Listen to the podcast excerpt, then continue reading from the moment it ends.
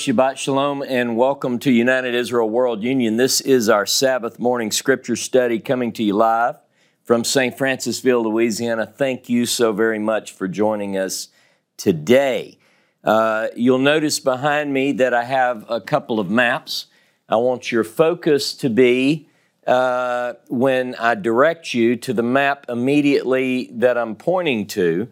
I uploaded a replica of or a copy of this map, similar map, to our Facebook group page. I know some of you don't use Facebook, so I thought about it last night as I prepared the class uh, notes, as I finalized my notes, and I said, you know, I think I need to have that map up. So hopefully, as I point You'll notice I'm not going to identify these locations yet, but hopefully my pointer is sufficient for the screen.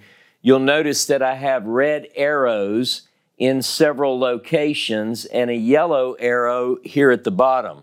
I'll be identifying these places as I work through, and I want you to think about direction. We're going to be talking about a story. We're going to be working in the text today. We're following our natural order of classes. But I want you to get into the story. I want you to follow Jacob. That's what we're going to do today. So I did mention to John and Lyndon earlier, and some of you can help me. Uh, sometime back, I said, you know, it would really be nice if we could find those big maps you know, the kind some of you who are maybe my age or older in school or classrooms or Sunday school classes or whatever, big Bible maps that are on a spool. There's several of them. You pull it down. I want something big behind me. Now, there are technological things we can do to put maps on the screen, but I just love these kind of maps and I think that they're quite instructive. So hopefully, the map will be of assistance to us today as we work through some of these ge- geographical points in the story today. Now, I also am excited to announce a project. Now, there is a more formal, pro- uh, more formal, formal project announcement coming, but I wanted to let you know that I have come to this idea. I'm going to announce it uh, just briefly. I have a lot of ideas in my mind about things that I want to study and research and write, but nothing interests me as much as the Bible. And so, for the last couple of weeks, as I work more and more on the text of the Pentateuch, as I'm working on these classes, and it does take quite a bit of research to pull these classes together, as you might know, um, I decided what I really need what you really need, what we really need, what the world really needs is a very good study Bible. And so I thought about it and I said, you know, why don't I begin work on the Pentateuch and take Genesis and put a text, say, um, I, I, thought about the King James, but I also thought about the ASV, the American Standard Version. It's a time honored formal translation uh, it uses a form of the name instead of Lord, it uses Jehovah. It's, it's a public domain, so I can use it. My work then becomes a lot more, um, I think, easy in the sense that I don't have to deal with the translation immediately. So I thought about taking, and I already started this by the way, taking the text of the ASV for Genesis, putting it into a document, and then beginning to go verse by verse just like as I teach, this word is used this many times see this, this, this, and this. And so the work has begun on a Pentateuch project from Horeb Press. Now, I'm not going to announce a date of publication because I don't know yet, but I've worked and talked with the chief officers of United Israel World Union. They're fully supportive and behind this project.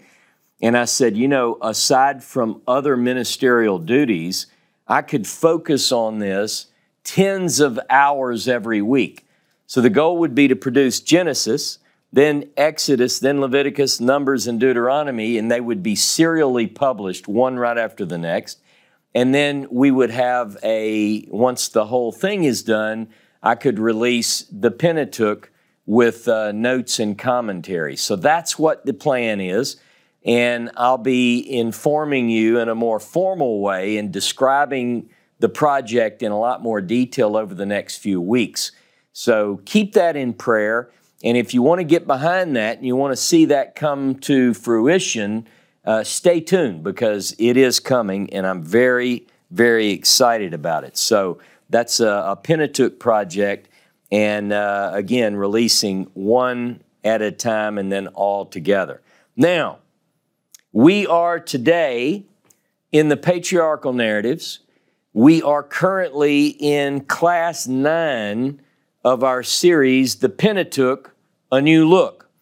And we're in a book within the book, a story within the story called These Are the Bringings Forth of Isaac, or Ele Toledot Isaac. It began, if you recall, back in Genesis chapter 25, 19 where the focus shifts to two boys that are born through Rebecca. Remember, we have, she is pregnant. Uh, Isaac's wife, Rebecca, or his woman, Rebecca, is pregnant with twins. And uh, so this story, Ele Toledot Isaac, began two weeks ago with uh, the Pentateuch reading that's known as Toledot.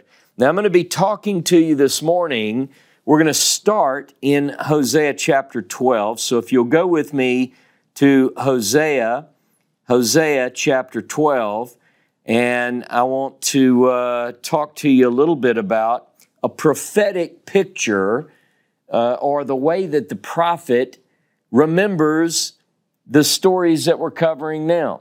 So in Hosea chapter 12, if you look, now the verses are different in the Hebrew and the uh, English. But in Hosea chapter 12 and verse 3, you'll see immediately that we're talking about Jacob here. It's uh, verse 4 in Hebrew, 3 in English. In the womb, he took his brother by the heel.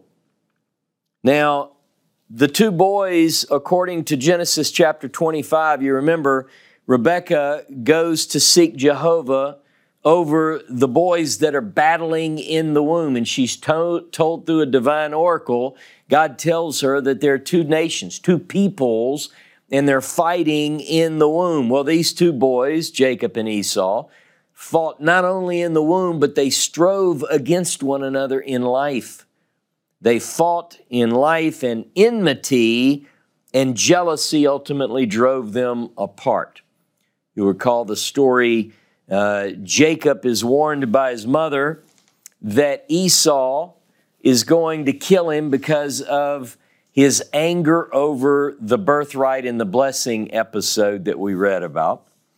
And so he flees at his mother's advice, his mother's plan, to a place called Aram Naharaim, to a place that patriarchs and matriarchs are from.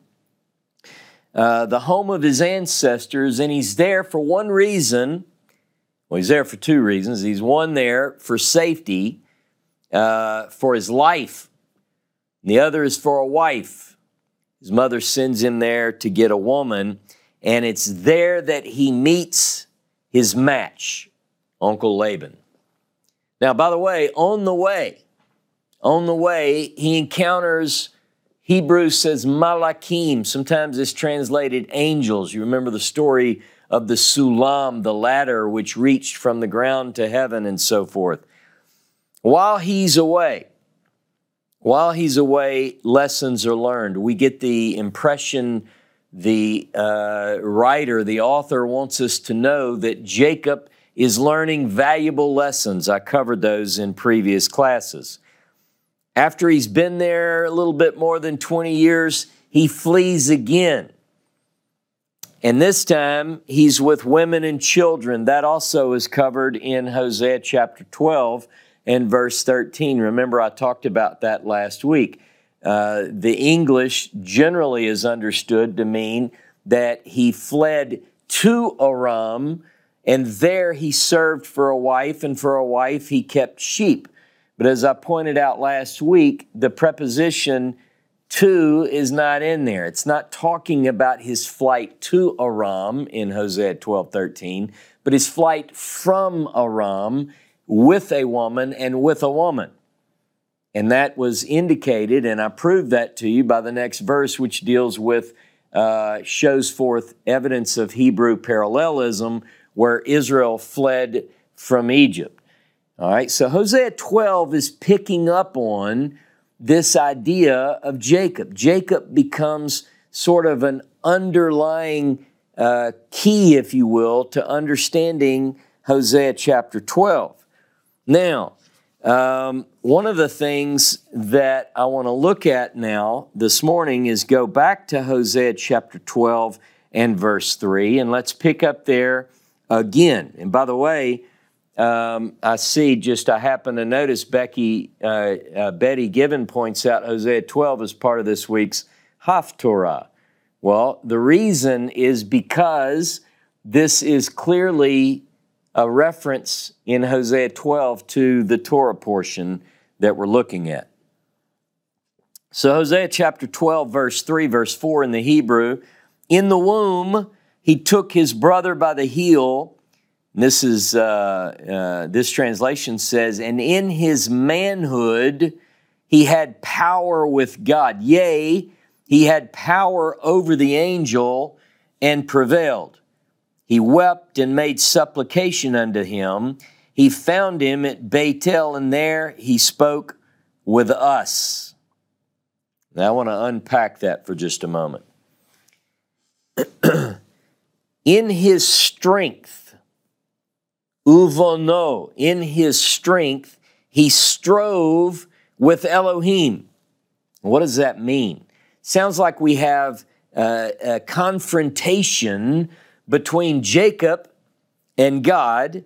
It says, and he strove with a malach, sometimes translated angel or a messenger, and he prevailed or he was able.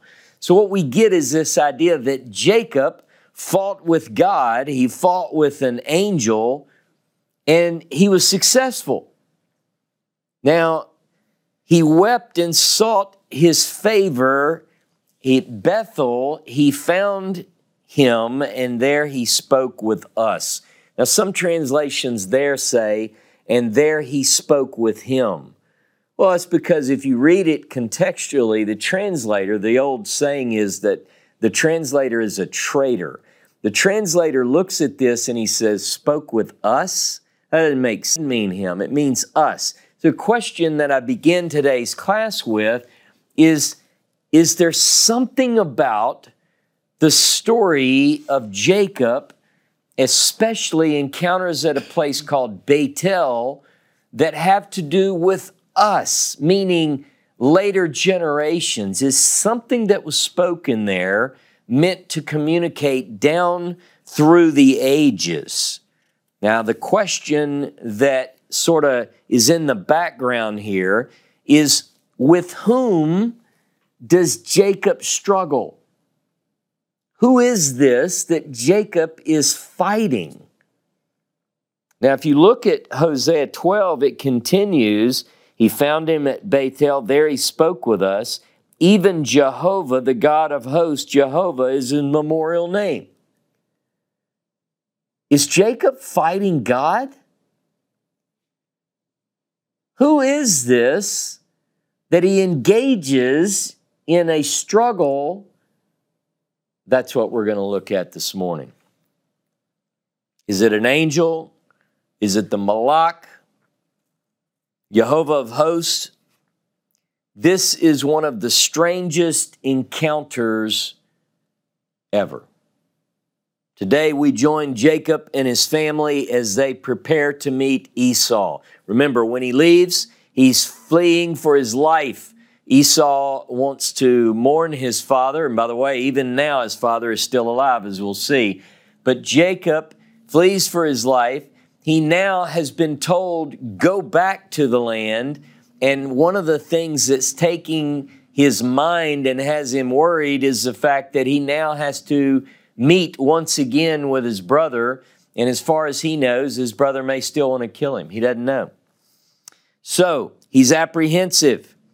On the one hand, he's been told by God to go home, and on the other, he has to face Esau. Now, go with me to Genesis chapter 32. Genesis chapter 32, and I'll be using the map today uh, quite a bit, so be ready.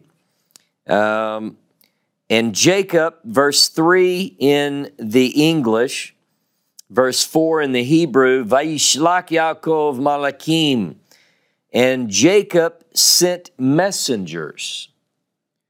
Now remember, Jacob keeps encountering these messengers. Now, are the messengers that Jacob sent, are they messengers like people messengers or are they angels? It's kind of hard to tell because sometimes when we see Malak, we think of an angelic uh, being. At other times, we think of someone purely human, and uh, you have to pay real close attention. But it says, And Jacob sent messengers before him to Esau, his brother, unto the land of Seir, the field of Edom. And he commanded, uh, he commanded them, saying, Thus shall you say unto my lord Esau, Thus says your servant Jacob, I have sojourned with Laban and stayed until now. Uh, and I have oxen and asses and flocks and men servants and maid servants, and I have sent to tell my Lord that I may find favor in thy sight. So he sends these messengers unto Seir, the field of Edom. Now, I want you to notice, first of all, that Jacob and the family are here. Can you see on my map? They're at the place called, sometimes some translations call it the river Yavok or Jabbok in English. Uh, it is here on the Transjordan. Remember, here's the Jordan River uh, here. And this is the wadi. I would call it a wadi. In the desert, you don't necessarily have rivers, but you have wadis, which are dry riverbeds that, given the right uh, situation, can be flooded rivers. The water cuts through. So, this is, let's call this the Wadi Yavok. Uh, and you'll see as we work through. But this is where he is. But he sends messengers to a place that in the Hebrew or in the Bible here says the land of Seir. Now, my map, this is, look on your map, you'll see it more clearly. I have a yellow arrow pointing south because Seir and Edom is below or south of the Dead Sea. This is where it's generally considered the land of Edom and Seir. Now, geography becomes more and more important to us because as we progress, particularly when we get into the, the wilderness itineraries and where are the tribes at, I want you to understand we're going to let the text tell us where these places are. And by the way, maps are made by people. A lot of these great maps were made a long time ago. The best maps begin to be uh, put together in the 19th century by the Palestine Exploration Fund and some of these guys. So, but the way they determine locations is they read their Bible like you're doing, like I'm doing. And they say, oh, wait a minute, that's where that is. The context tells me. And quite often we can prove those places, those locations through other means, archaeology and so forth. But Edom and the land of Seir, it's not a point on the map, it's an area, it's a region. Edom and Seir, this region, Edom, extends on both sides of this rift in which the uh, Jordan River is, but south here in the Arava in the plains. All right? So he sends messengers to this particular place. Now, the English says the land of Seir, the country of Edom. Now, we're going to get into this as we work through Esau and Edom, and is it a place? Is it a person? We're talking about a country? Well, the Hebrew doesn't say country. The Hebrew says Sedeh Edom. Sedeh Edom. Sedeh is a field, the field of Edom. Now, that phrase only occurs, Sedeh Edom only occurs in one other text in the Bible. You know I love these. By the way, this is the kind of stuff I'll put in our commentary series. Judges chapter 5, go there with me. Judges chapter 5. We're going to look for the only other reference to the phrase Sedeh Edom. Judges 5 4. Jehovah, when you went forth out of Seir, when you marched out of the field of Edom, the earth trembled, the waters, the heavens also dropped. Yea, the clouds dropped water. The mountains quaked at the presence of Jehovah. Even yon Sinai at the presence of Jehovah, the God of Israel. Now, again, this is just a taste. I know some of you want to believe that, uh, that Sinai is in Saudi Arabia, uh, but I won't laugh out loud. We'll get to that later as we work through the text. But I will say, I'm very opinionated about this, by the way, but I will say that we're talking about a region in the south, Edom, Seir. Jehovah comes from there. Boy, it'd be nice if we could figure out just where is it. By the way, you wonder why uh, some of us love to go to Biblical Tamar Park in this region, this wonderful place in the desert, which is just north of what's called Paran. You know that from another text which deals with where Jehovah's coming from? Okay, so he sends messengers, according to this text, to this area here south of the Dead Sea. This region is a place of holiness where one might expect to have a divine encounter or a place we might expect that from this place God would come. But Jacob isn't expecting the arrival of God from Sedeh He's expecting, he's anxious, he's expecting his brother to come from that region. In fact, in verse 6, if you go back to Genesis chapter 32, Genesis 32 and verse 6, it says, um, And the messengers returned to Jacob. Remember, he sends them out Go find my brother. And they come back and they said, We came to your brother Esau, and moreover, he cometh to meet you with 400 men with him. Now, how you think Jacob feels now? Esau's coming with 400 men.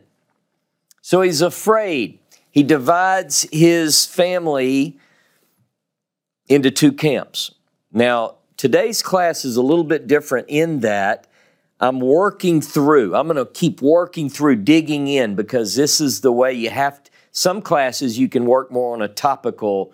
Uh, in this class, it's more conducive to a go through it, dig deep, go through the whole thing. So bear with me, we've got a lot to cover. But he prays, he's concerned, he prays. Look at chapter 32, verse 9. Um, uh, by the way, he puts them in two groups. Why does he do that? Because his idea is that if, God forbid, Esau attacks one group and, and demolishes or kills, destroys, he's got the other group. That's his thought, is that half can get away. So here's what he says in his prayer in verse 9. And Jacob said, O God of my father Abraham, the God of my father Isaac, O Jehovah, who said unto me, Return unto thy country and to thy kindred, and I will do thee good. I'm not worthy of the least of all the loving kindness and of all the truth which thou showed unto your servant. For with my staff I passed over this Jordan, and now I have become two companies. Deliver me, I pray thee, from the hand of my brother, from the hand of Esau, for I fear him, lest he come and smite me, the mother with the children. And you said, I will surely do you good and make your seed as the sand of the sea, which cannot be numbered for multitude. You want to know how to pray? Read the patriarchal narratives. Put me in remembrance of my words, saith the prophet. These patriarchs They called upon God, and notice the way Jacob puts it You said to me, Come back. Remember when Jacob left, he told God, Look, if you take care of me and you bring me back safely, then you'll be my God. A lot of boldness in these prayers. I love them. So he sends gifts ahead of him. He wants to appease his brother. He's hopeful that by showering Esau with gifts and letting him know that he comes in peace and bearing much wealth, that Esau will accept him and not kill him. But he prepares for the worst. He gets them across the Yavok. So here's the Yavok. Now this is a difficult part in the in the uh, geography because we know that he's coming from Padan Aram. We know that he's come this way. Notice I'm just generally pointing. It says he puts them on the other side of the Yavok. The question becomes, and, and this could be it, most uh, commentators who study this believe that they would have come down more on an easterly side and would have therefore already crossed the Yavok closer to what is known as the King's Highway. But then when he's here, he's got uh, from the south, he's expecting Esau to come, so he puts them safely on the other side of the Yavok. Notice Yavok has a northern uh, side, it splits north south basically. So the question is, where does he put them? But he's left alone. Look at chapter 32, verse 24. 32, verse 24. Um, let me make sure this is the right verse I want to read. Yeah, okay, verse 24, which is 25 in the Hebrew. And Jacob was left alone, and there wrestled a man with him until the breaking of the day. And when he saw that he prevailed not against him, he touched the hollow of his thigh, and the hollow of Jacob's thigh was strained as he wrestled with him. And he said, Let me go, for the day breaks. And he said, I will not let thee go, except thou bless me. And he said unto him, What is thy name? And he said, Jacob. And he said, Your name shall called, be called no more Jacob, but Israel, for you have striven with God and with men, and hast prevailed. And Jacob said to him, Tell me, I pray thee, thy name. And he said, Wherefore is it that thou ask after my name? And he blessed him there. And Jacob called the name of that place Peniel, for he said, I have seen God face to face, and my life is preserved. Uh, and the sun rose upon him as he passed over Penuel, and he limped upon his thigh. Therefore, the children of Israel do not eat the sinew of the hip, which is upon the hollow of the thigh, unto this day because he touched the hollow of Jacob's thigh and the hip. Now, a lot to unpack there, but we're going to talk about the struggle that takes place. Now, if you look at your map and on my map, we have this place called Peniel. It's right near the Yavok, by the Wadi Yavok. This is where this encounter takes place. Now, the first thing I want to point out that's missed in some translations is that we have what's something similar to uh, alliteration that's going on in the Hebrew. There are several words which sound alike. They're, they have the same uh, or similar sounds. We have Yaakov at the Yavok who wrestles v'Yavok. He wrestles Yavok. Now, Avok that's translated wrestled. This is a word, if you look it up and you do a study, you're going to find that there's some academic disagreement going on there. But I want to show you what I think that I've discovered this week. Um, this word is sometimes is associated with the root uh, aleph, bet, uh, kof, which is understood to mean dust or to kick up dust. Now, if you've ever been in this area, there is dust. We have dust storms, in fact, that blow in. But the, the ground is hard, and on the top is dust. And you can imagine two people going at it, and their feet are sliding as they grapple and shove one another, and the dust is coming up. This is the idea of avok They're, they're, getting, they're getting dirty. As, as they, the English says, they wrestled. Now, avok can be translated as wrestle. It can be translated as stir up dust, and maybe there's a connection between those two. But some say that it's derived from another root, which I think it is. And that is a root word that is, the letters are het, beit, kof. And that means to intertwine or to embrace. They're locked up. Now, very close, very similar. Now, I want you to think about that because it comes back. But also remember that what we're doing is we're looking at these words that sound similar. Yaakov, Yavok, the Yaavok, they're, they're wrestling. Now it says in this match, in this, this uh, struggle, this whoever he's wrestling with says, Let me go. Now I think the English says, uh, let's see where he tells him, um, let me go because the day breaks, is what it says here. But literally in the Hebrew, it's the dawn rises. The dawn rises. Now you go, well, the day breaks. You, you, I see how they get that, but I, I like the idea that you have the dawn is coming up. Look, let me give you an example. By the way, that phrase uh, that's translated the, the dawn rises is used six times in the Bible. I just want to look at one to show you the difference in sunrise and sunset in this, uh, this idea. Go with me to the book of Nehemiah. Nehemiah chapter 4 and verse uh, 15 in the Hebrew. In the English, it's a big difference. It's chapter 4, verse 21. Nehemiah 4:21 English 4:15 in the Hebrew. So he wrought in the work and half of them held the spears from the rising of the morning until the stars appeared. You see the rising of the morning. That's our word here. So this whoever Jacob is wrestling says, "Let me go." The dawn is rising. Now the one that he's wrestling with says this. Go back to Genesis 32, Genesis 32 and uh, verse 27 in the English, verse 28 in the Hebrew. let me go for the day breaks. He said, I will not let you go unless you bless me. And he said unto him, What is your name?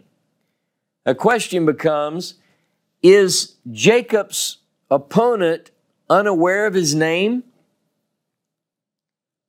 Or is he getting to something here? Jacob replies, My name is Yaakov. And he says in verse 29, uh, after he tells him, I'm sorry, verse 28 in the English, Your name shall no more be called Yaakov, but Israel, for you've striven with God and with men and have prevailed. Now, this ties us back to the Hosea 12 passage. Um, but I want you to look at the next verse. Jacob asked him, because remember, we're still trying to figure out who's he, who's he wrestling. Jacob says, Tell me what your name is. And here's what he says The English says, Wherefore is it that thou ask after my name?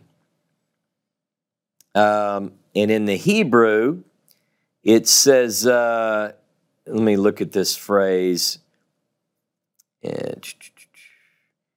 I'm looking for uh, the Hebrew here. Let's see, the verses are different. Let me make sure I'm in the right place. He says, uh, Lama lishmi. What is this that you ask for my name? Now, that phrase, and this is important, that phrase, just as I read it, occurs in only one other place. And maybe it'll give us an idea of who it is that's speaking. someone else in the Bible was asked, What's your name? And in that other place, this person used the exact same reply. You ready? Go with me to Judges chapter 13. In Judges chapter 13, it says, look at verse 18 with me. and the angel of Jehovah, the Malach Jehovah, said to him, Lama lishmi. What is this you ask after my name? Now, it could be that this is the typical response of the Malach. If you ask the Malach Jehovah, remember, we know the Malach Jehovah, our first encounter is in the desert where the Malach Jehovah meets with Hagar. Now, does the Malach Jehovah have a name? That's the question. Jacob wants to know.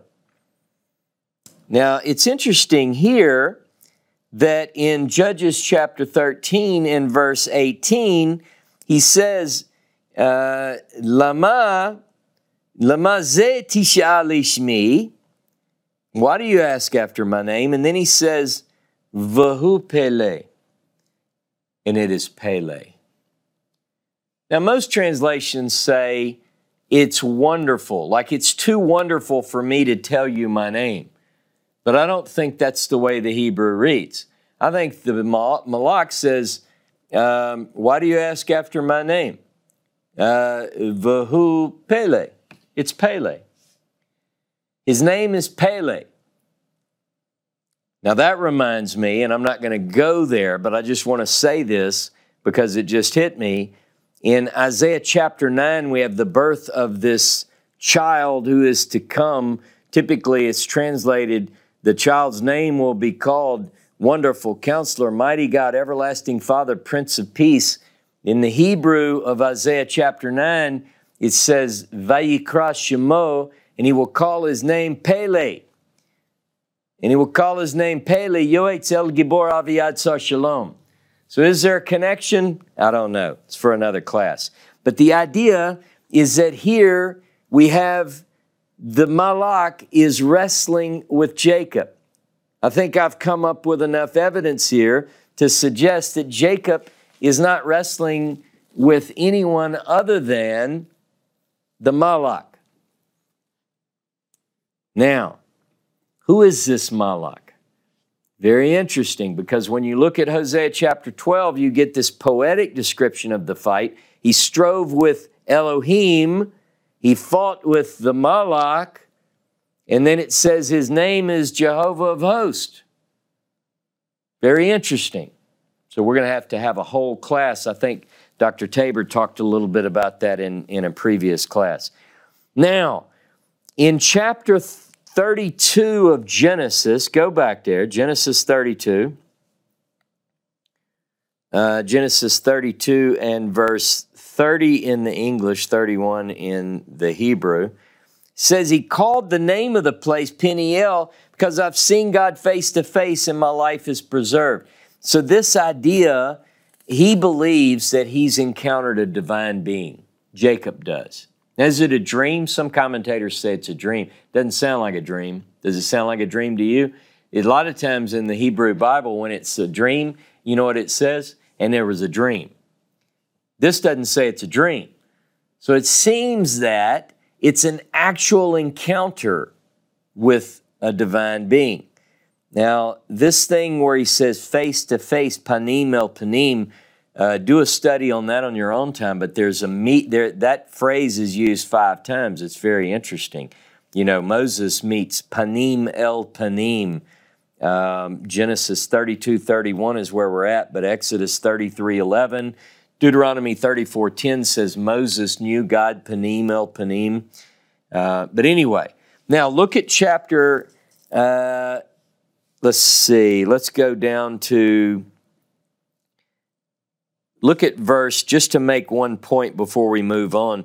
In verse 32, it says the children of Israel don't eat this part of the, the meat. Why is it? Uh, to this day, Now, be on the lookout as we work through this. I'll draw all of these kind of things out in my commentary, but I want you to think where it says, uh, Ad Hayom, unto this day, that's something that is anachronistic, meaning a contemporary writer is not, the person writing is not like witnessing the wrestling match. It's someone much later who says, Oh, and by the way, the story I just told you, to this day, meaning a non contemporary time, much later, we still don't eat this because of this story, right? It's a clue, it's a flag. Now, chapter 33 Esau's on his way. He divides his family. He's got Leah with her children, he's got Rachel with her children, he's got the handmaids with their children. Now, as Esau heads towards him, Jacob bows to the Jacob begins to walk forward. He's in front of the girls and the kids. He starts walking towards. He see now look, they're coming. Dust is flying up.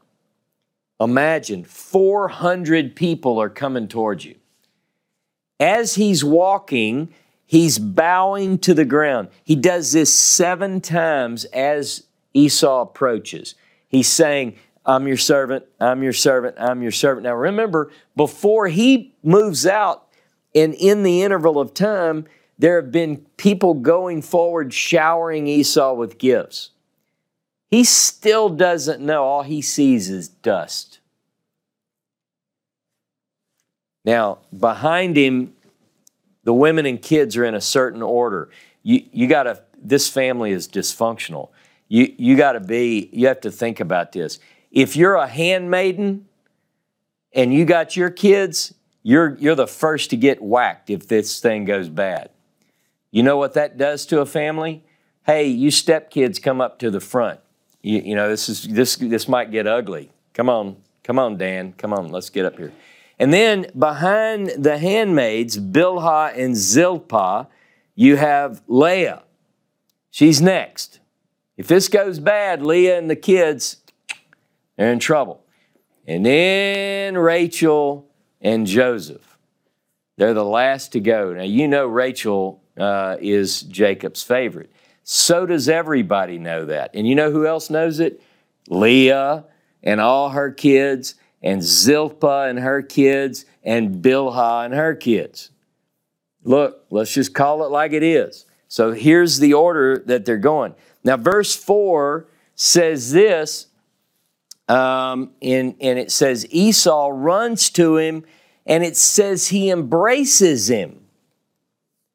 Now, remember when I told you that some scholars think that the wrestle is from a root of vok, aleph, beit, kof, but I think it's from the root het, beit, kof. The reason I have to do this is because I want you to see something. Here, when Esau embraces Jacob, it's that rare root word, het beit kof. Just as the night before he embraces and intertwines with this Malak named Pele, here he embraces and intertwines with his brother. Esau falls on his neck. They kiss. They shed tears.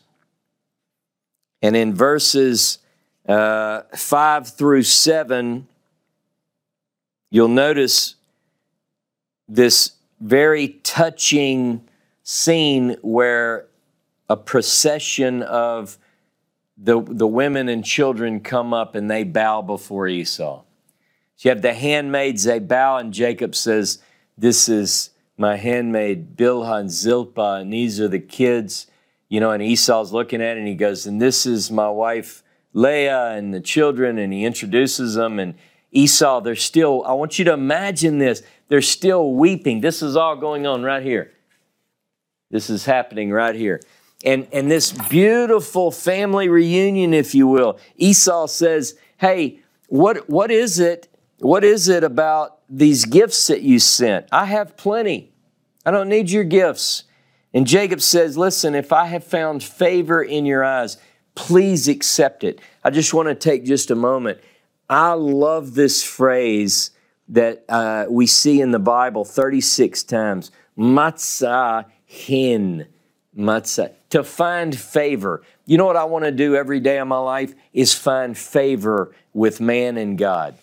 If we did this as a race, as a human race, where we looked for opportunities to find favor, look, the world would be a better place. So think about that. I'm not going to go through all the 36, but do a study. You can look at the English, look for the find favor.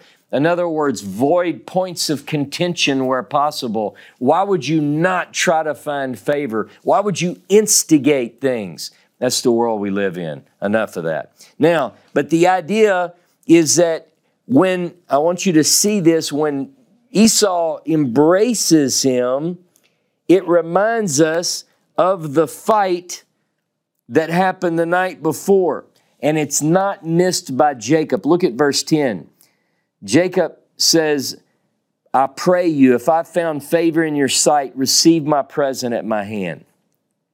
For as much as I have seen your face, as one sees the face of God, and you were pleased with me. Just like he wrestled Chavuk with the Malach Yehovah the night before, so he, Chavuk, he embraces his brother and he said, You know, the face I saw last night looks just like yours to me. He sees Esau as a divine messenger in a way. And Esau brings a message of peace. He had every right to still be mad as far as right goes. But remember the old saying sometimes you can be right and not do right. Esau is touched by the family that he meets, and he said, Look, I'm going to leave some people with you. We're going to make sure that uh, you get to Seir. Look, you're right here. We're, we're just going right over here. That's a long journey with women and children and flocks. And so Esau wants to help him get there, and they're going to, you know, we're going to all go together. And Jacob says, You go ahead you go ahead. The pace, this is in chapter uh, 33, verse 12 and 13. He said the pace of the journey needs to be considerate of the, the women, the children, and the flocks. They'll die. I mean, we, we've got to take our time. You, got, you, go, you run ahead to Seir. Now, the question I have for you is Does Jacob go to Seir? Listen to me. Ever. Just a question. So Esau leaves. Verse 16 says he makes his way to Seir. Now, Jacob, it says in verse uh, 17 of chapter 33, look at this, chapter 33, verse 17. And Jacob came in, no, uh, back up, and Jacob journeyed to Sukkot.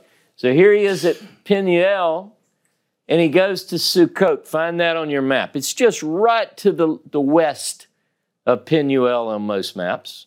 And by the way, some of these maps have question marks. Is it right here? Is it right here? But generally, Sukkot is not very far. He, he leaves Penuel and he goes to Sukkot. Look at this. Sound like he's on his way to Seir? Says he built him a house and made booths for his cattle. And therefore, the name of the place is called Sukkot. So Jacob stays at Sukkot. We don't know how long. It doesn't tell us how long, but he hadn't gone far. He's still east of the Jordan Rift. Now, look at verse 18. And Jacob came in peace to the city of Shechem. Look, if you're looking at the map that I posted, it's point number, what is it? Uh, two? Did I put a two on the little red? Look over here at Shechem.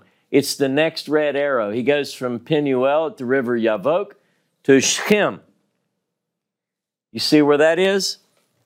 And it says it's in the land of Canaan when he came from Padan Aram and encamped before the city.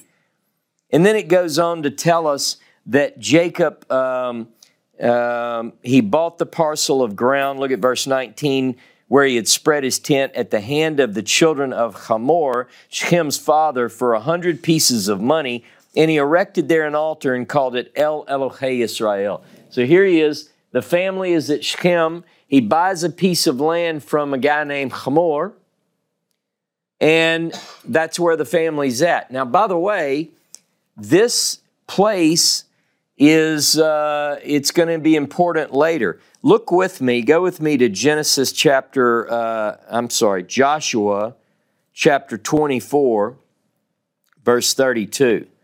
This is going to be something that happens much later. Joshua 24, 32. And the bones of Joseph, which the children of Israel brought up out of Egypt, buried they in Shechem in the parcel of ground which Jacob bought of the sons of Hamor, the father of Shechem, for a hundred pieces of money, and they became the inheritance of the children of Joseph. So, this area here, Joseph, we think Joseph is a young person. I don't think he's a baby, a little kid so much. But remember, they leave Padan Aram when Jacob, uh, when Joseph, after Joseph, his, his birth is mentioned. So, how old is he? I don't know. It doesn't give us enough information to make that determination. But Joseph is going to be here at Shechem. This is his inheritance. And the family lives there a little bit. Go back with me to uh, Genesis 34, and I'm going to work through this story to tell the story pretty quickly because I have some more stuff I want to cover. Dinah Genesis 34 is the daughter of Leah and Jacob. And it says that she goes out to see the daughters of the land. The daughters of the land. and Shechem is the son of Hamor the Hivite. Now, the Hivite is uh, a group of Canaanite people. It's mentioned 18 times. By the way, when I do the commentary, you'll have all 18 and you can just simply open it up and, and say, wow, that's, that's pretty cool, Ross. Thank you very much. Uh, Shechem sees Dinah. And th- this is me telling you the story as I feel it when I get into the text. He's smitten. Um, he, he thinks that she's beautiful. He crosses the line, evidently. Some, some say rape, some argue it wasn't rape, uh, but it does seem that he, uh, for certain, forces himself. It says that he uh, took her, he lay with her, and the word is generally translated, he humbled her. Uh, but it can be given this idea that it's, uh, it's, it's, not, it's not voluntary, it's not necessarily consensual. I don't know. I've said the opposite in the past, but the more I study this deeply, uh, he certainly coerces her, it seems, from the text. And, and the thing that we get in the next verse, in verse 3, though, is he does love her, but, but love doesn't do that, right? So he goes too far, maybe, but he, it says he loves her and he spoke to her heart.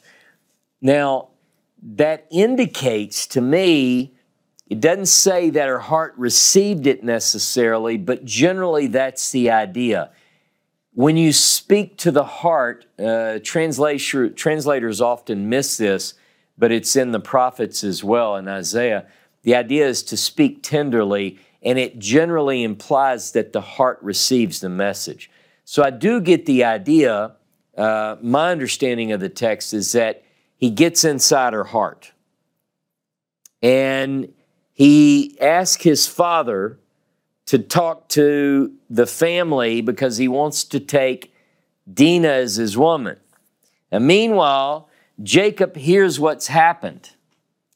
Now, I don't know if Dinah tells him or if word spreads through the desert and he hears about it in town. I don't know. But he hears about it and he keeps it silent. The boys are away, they're taking care of the flocks. He doesn't let anybody know that he knows. He remains silent until they come. Meanwhile, the boys get word. Says that they're grieved and they're angry. So they make their way back.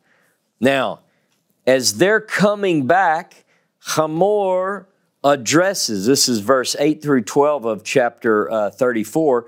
Hamor addresses Jacob and the boys, and he presents a proposal. He says, Look, we'll intermarry your group and my group, and uh, you can dwell and trade here. You know, it sounds like a proposal to do business and to open up, and the goal is to be one people. And verse 13, look at verse 13, chapter 34. Verse 13 says, And the sons of Jacob answered him and Hamor his father with guile and spake because he had defiled Dinah their sister. Guile. It, he, it, the word is deceit. So he deceitfully, they said, they give the impression that they're going to work it out. Hey, let's work out this proposal you got there, Hamor and Shechem. We're going to, uh, uh, we can intermarry, but but we got a problem. It's, it's, uh, it's not acceptable to us that you boys aren't circumcised. So you need to all go be circumcised. And if you're circumcised, okay, then we can be one people. Uh, all the males have to be uh, circumcised. Or here's the option if you don't do that, we'll take our daughter and go verse 14 through 17. In verse 18, it says that they accept the plan. The, uh, the people of Shechem, they, they accept it. In fact, uh, uh, Shechem and Hamor go back to the people in verse 19 through 24. I'm rolling through this pretty quickly to make some points. And they present the plan. Look, we talked to the people, you know, Yaakov and and uh, the families there, and we can intermarry. The men of the town accept it. So they all circumcise themselves according to the narrative. And then in verse 25, look at verse 25. It says,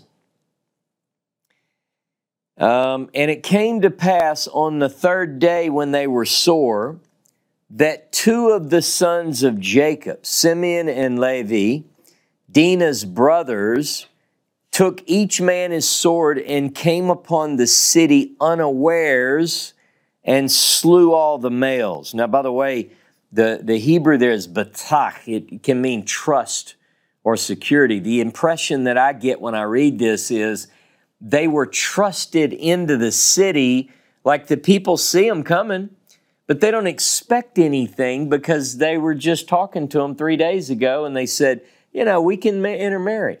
So they they tricked them. They, they used false trust to get in the midst of them, and then they unleash hell on this place. Now, a lot of people, they want to protect and defend the actions. This is righteousness because that bad, bad boy did this to so and so, so we're justified in our response. Well, look at their response. Look at their response. Um, they killed every male. Verse 26, including Shechem and Hamor. Kill all of them. Now, some people are saying, yeah, but they, the guy did rape Dinah. They killed the whole town. Verse 27 the sons of Jacob came upon the slain. Look, the dead bodies are everywhere in the town. Came upon the slain um, and plundered the city because they defiled their sister. They took their flocks, their herds, their asses, and that which was in the city and that which was in the field and all their wealth and all their little ones and their wives they took captive and made prey even all that was in the house. They took everything. Now, some people say, hey, fair is fair. Well, that's not what Jacob thought. That's not what Jacob thought at all. Jacob was hurt by what they did to his daughter, no doubt.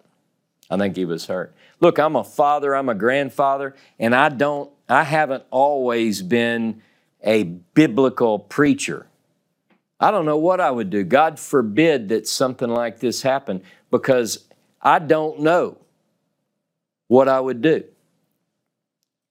I, I wouldn't want to be the other person because I might just be another Ross. I'm not saying that I would handle it, you know, with kid gloves. I don't know. But I do know this. Jacob says the following. Look at verse 30.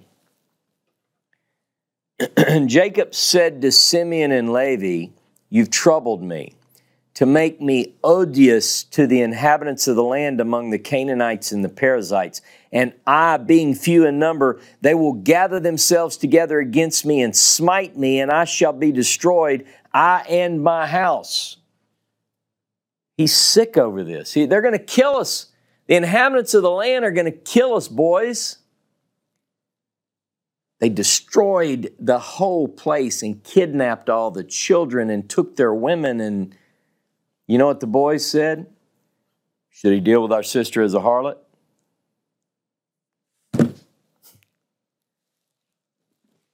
No, no, I get you, Simeon and Levi, but don't do that, my God. Now look at Genesis 49, by the way. Genesis 49, verse 5. This is what Jacob says about um, the boys. Simeon and Levi are brethren.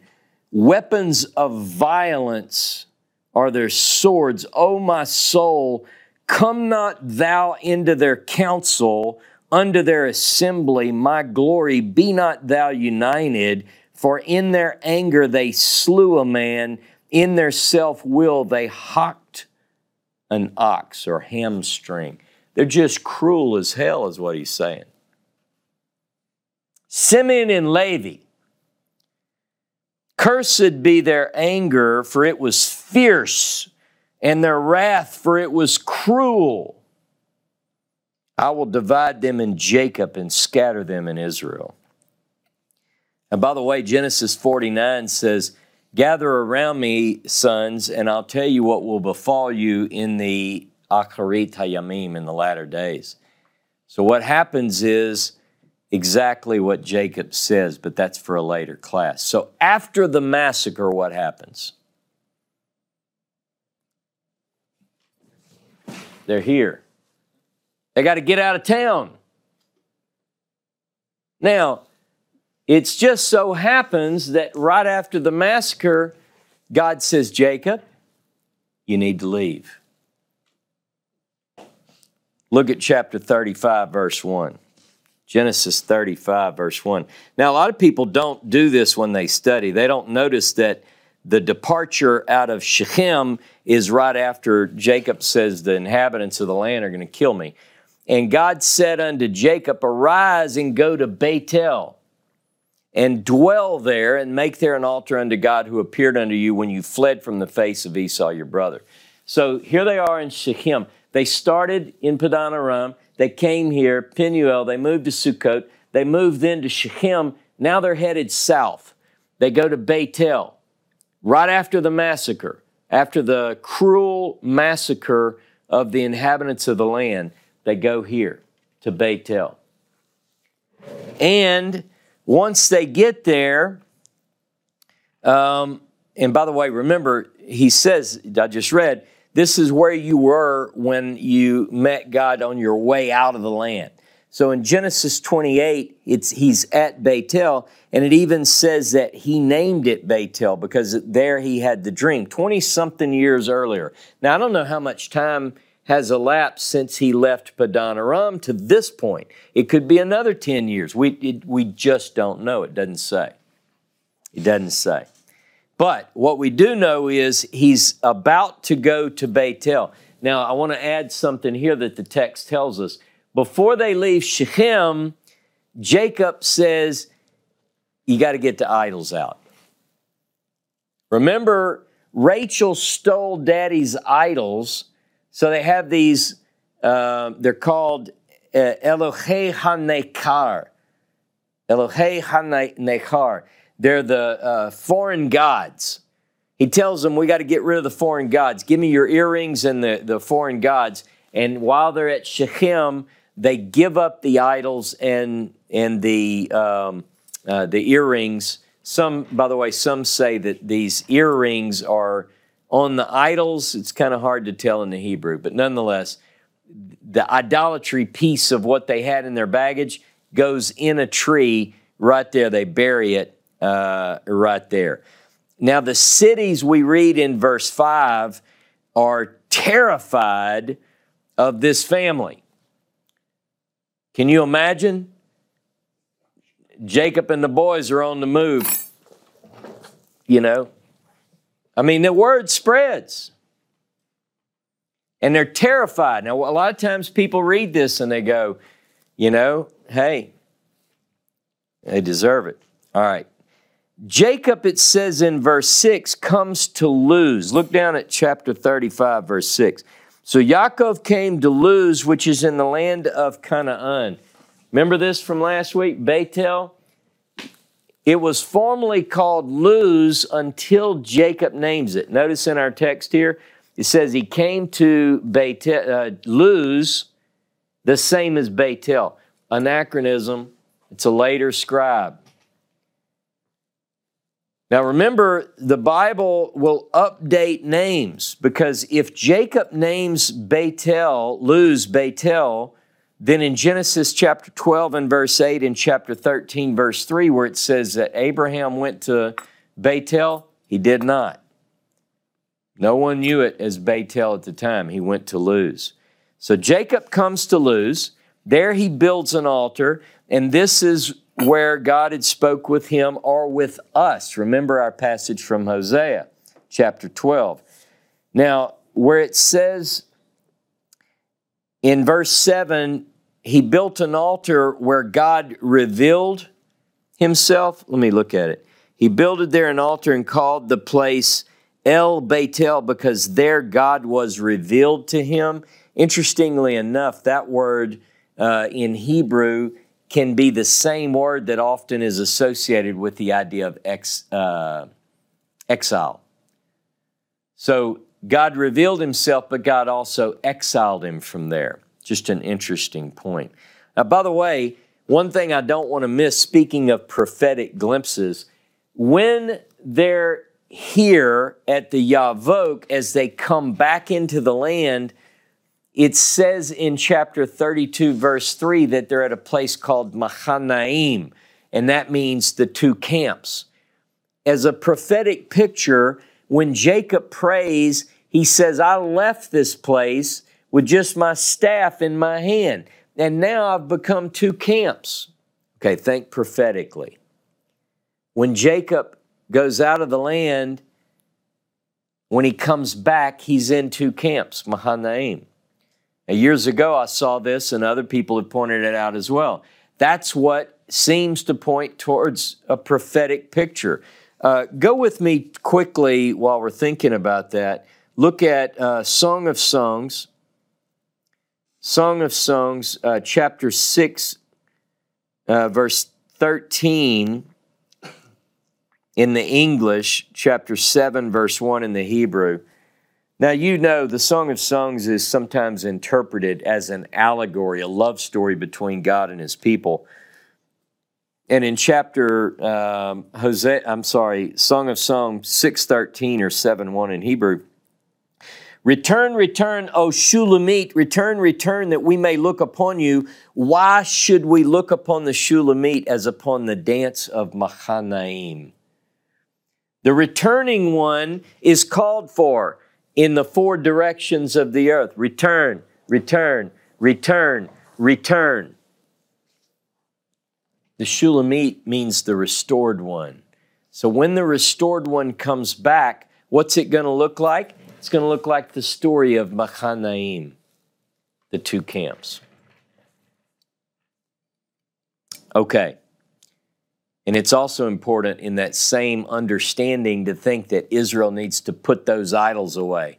So if you're listening to me, you are from Israel, you think you're from Israel, you want to be from Israel, you want to be on God's side, put the idols away, bury them under a tree, uh, not in your yard. Use uh, another place. I wouldn't want it in your yard. All right, but they're going south, so they're leaving Shechem. They're going. They're in Bethel now, but on their way, not there yet. On their way, a strange notice is what we get. Rivka's nurse Deborah dies. Now, by the way, we don't have any mention of Rivka's death. We don't know when Rebecca dies. The Bible doesn't say, doesn't tell us about her death. It does tell us she was buried, so she does die. It's not one of those Enoch or Elijah stories. She dies. We don't know where it happened or whatever, but that's that's mentioned there. Now look at chapter 35, Genesis 35, and verse 9. and God appeared unto Jacob again when he came from Padan Aram and blessed him. Now, this is kind of strange. He appeared unto him again when he came from Padan Aram. Well, how far back was that? When he came from Padan Aram, he's already been to Yavok. He encountered the angel. He moved to Sukkot. He built a house there. He moved to Shechem the episode with Dinah, the slaughter, he's gone, and that says when he came from Padan Aram. Now, but stick with me.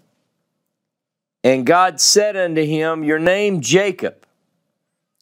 Your name shall not be called any more Jacob, but Israel shall be your name. And he called his name Israel. Well, that's interesting. It sounds familiar. And God said unto him, I am El Shaddai, be fruitful and multiply. A company and a nation, a company of nations shall come of you. Kings shall come out of your loins. And the land which I gave unto Abraham and Isaac to give, I will give it to you. And to your seed after you I'll give the land. Uh, and God went up from him in the place where he spoke to him, and Jacob set up a pillar in a place where he spoke with him, pillar of stone, and he poured out a drink offering thereon and poured oil thereon. And Jacob called the name of the place where God spake with him Bethel. Wow, all of that sounds familiar. Sounds similar to the story in chapter 32, where there's an encounter, and the name change. Your name's no longer going to be called Jacob anymore. It's going to be called Israel. But this is another story that tells us a similar story. And you could say, well, it, it's, it's fine. Chronologically, it's fine. It just happened again. Okay. It's also similar to chapter 28, commemorating his departure. He sets up a pillar, he anoints it, he names it Bethel. Now, that could be the person recording this is just saying, and that's where God spoke with him. And remember, he called it Bethel. But the stories are very similar, leading some to believe that these are two separate sources on how Jacob's name is changed to Israel. Now, the other interesting thing about the name change is that Jacob is still called Jacob after this. He was still called Jacob after the first incident we read in uh, the first naming in Genesis 32, and he will still be sometimes called Jacob, sometimes Israel. But they're on the road again. On the road again. They're leaving Bethel. And they're on the way to Beit Lechem. So they're, again, Shechem to Bethel to Beit Lechem, they're headed south. And this is in Genesis 35, verse 16 through 20. Southward towards Ephrat. Now, how many of you know the Hebrew alphabet? This is the Hebrew letter Hey. This letter is sometimes placed on the end of a place name to indicate direction. It's called in the old Hebrew grammars the Hey directive. I think newer grammars call it something else. But the idea is that if I want to say towards the Negev, I say Negba. You hear the ah on the end? Uh, if I want to say towards Ephrat, I say Ephratah. If I want to say toward, you know, you just put the Hey on there. In this particular passage, it says that he's headed towards uh, Ephrat. So he's on the way. Now, Beit Lechem and Ephrat, look on most maps and you'll see the two are close together. Sometimes they're tied together as like a town in the suburb, but it's, it's very specific. It's towards Ephrat. It's how the gospel writer thinks that Micah 5 is a place, even though Micah 5 says it's talking about a family. It says, But you, Beit Lechem Ephratah, you, Bethlehem, towards Ephrat. You see? But then it says you're small among the, thou- the clans of Judah. But anyway, uh, look at Micah 5. The idea is that um, as we look at this, we have to notice that there are certain things that make sense. Let me make one more point because I can't clear my mind of it since I mentioned Micah 5. In Micah 5, by the way, it is interesting that in Micah 5, it does mention Beit Lechem Ephratah, and it's talking about the birth of a child. When she who gives birth will give birth again. And the only person that is mentioned in context with any detail about being born at Beit Lechem Ephratah is the story that we're about to talk about, and that's Rachel. So Micah 5 does, in a way, in my mind, tie together with this story in Genesis chapter 35.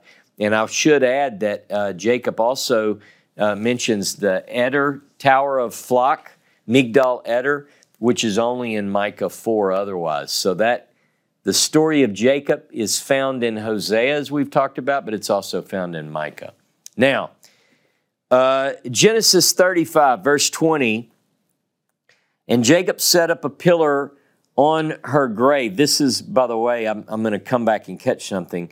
Uh, and he calls this uh, the same as the pillar of Rachel's grave unto this day. Unto this day, Ad Hayom, there's another story about the um, that's another anachronism. Rachel dies. They're on the way to Beit Lechem, and Rachel goes into hard labor. And when she's in labor, she names the son Ben Oni. But as her life passes, she dies, the father changes his name to Benjamin, the son of the right hand. Now, Rachel has the child Benjamin here, according to this text. All the other kids, as far as we know, are born where? Padan Aram. Only Benjamin is born here. Now, I want you to put a little note on your paper and say, but is that all that we have in the Bible? Or something like that, because I'm going to tell you one other point. The story continues. I'm, I'm wrapping this, some of this up.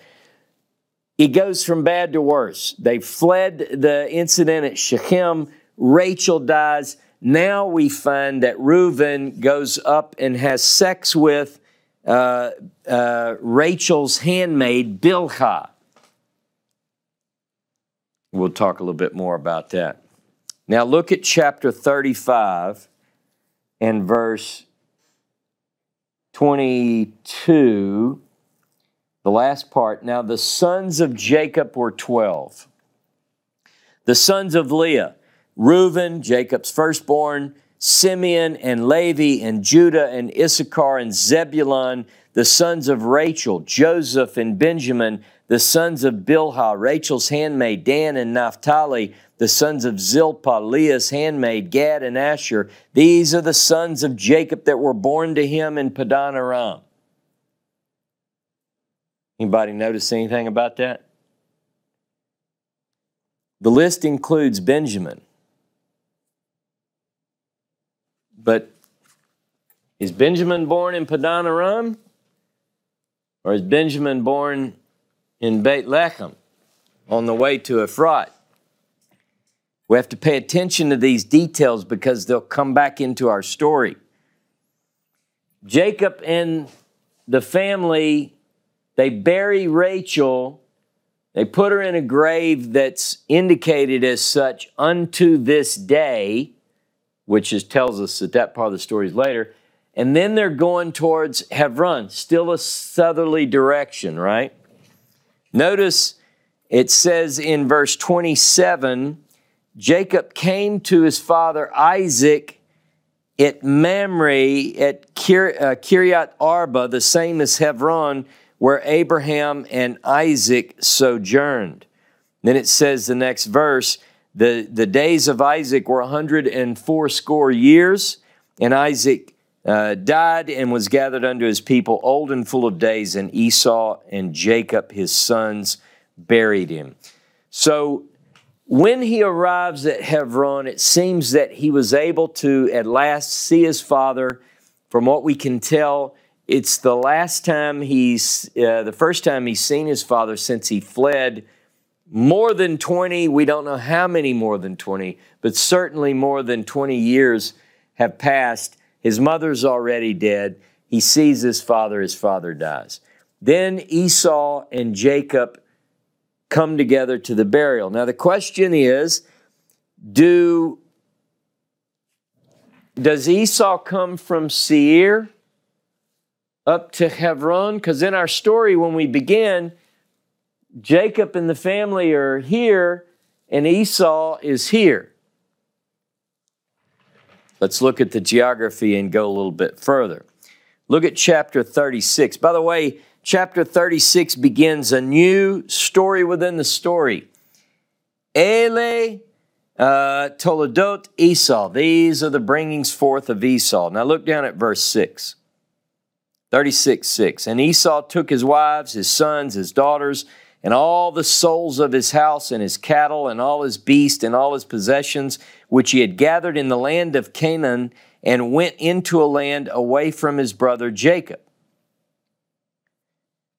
For their inheritance, their substance was too great for them to dwell together, and the land of their sojournings could not bear them because of their cattle. And Esau dwelt in Mount Seir. Esau is Edom. This would indicate, this particular text, read it carefully on your own as well. We have to decide was Esau dwelling in Edom and Seir prior or at what point? Because it seems that the two brothers have grown together. It sounds very similar to the story of Abraham when he and Lot separated. Their cattle and their livestock and their things became so great. Here in the story of Genesis 36, Esau says he has to go away because there's not enough room for both of them, and he does. And he goes to this area, Seir.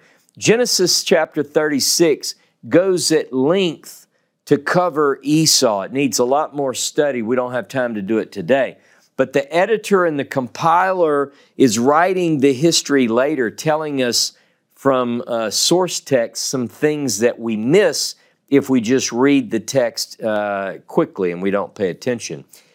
Geography and Esau's family merge in these texts like this, such that one doesn't know for sure without careful study if the people names led to the place name or the place name led to the people names.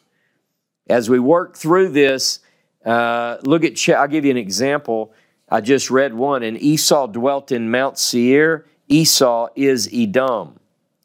Verse 9 These are the generations of Esau, the father of Edom in Mount Seir. So, are we talking people, places? As I go through, I'm just going to read a couple of points for you to put in your notes or wait for John's notes. Verse 11 mentions Teman. Teman is one of these southern regions where God is coming from. God came from Teman. Uh, chapter uh, 36, verse 12 mentions Timnah. I've been to Timnah, this area, a lot of copper mines. The Edomites are very strong in this area. Some great scholarly articles on that. Verse 15 mentions Teman. the land of Edom. 17 mentions the land of Edom. This is what I want to go to as I get ready to close. Look at 36, verse 20. This, uh, look at this. These are the sons of Seir the Horite. Who is Seir the Horite? The inhabitants of the land, Lotan, Shoval, Zibeon, and Anah, and Dishon and Ezer and Dishon, these are the chiefs that came of the Horites, the children of Seir, in the land of Edom. So we get this idea that there's a group of people called the Horites who are living in this region, Seir and Edom. Now, are they related to Esau? And a lot of people think they are. They're not. Look with me at Deuteronomy chapter 2. Deuteronomy chapter 2 and verse 12.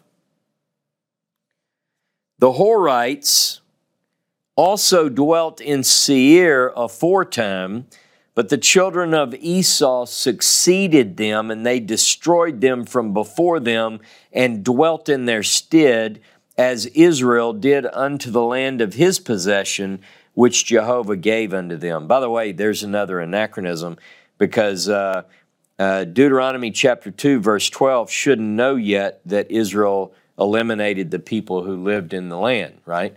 But it says, yeah, the children of Esau eliminated these people, the Horites, just like Israel did. And you go, ah, thank you. Look at verse 22.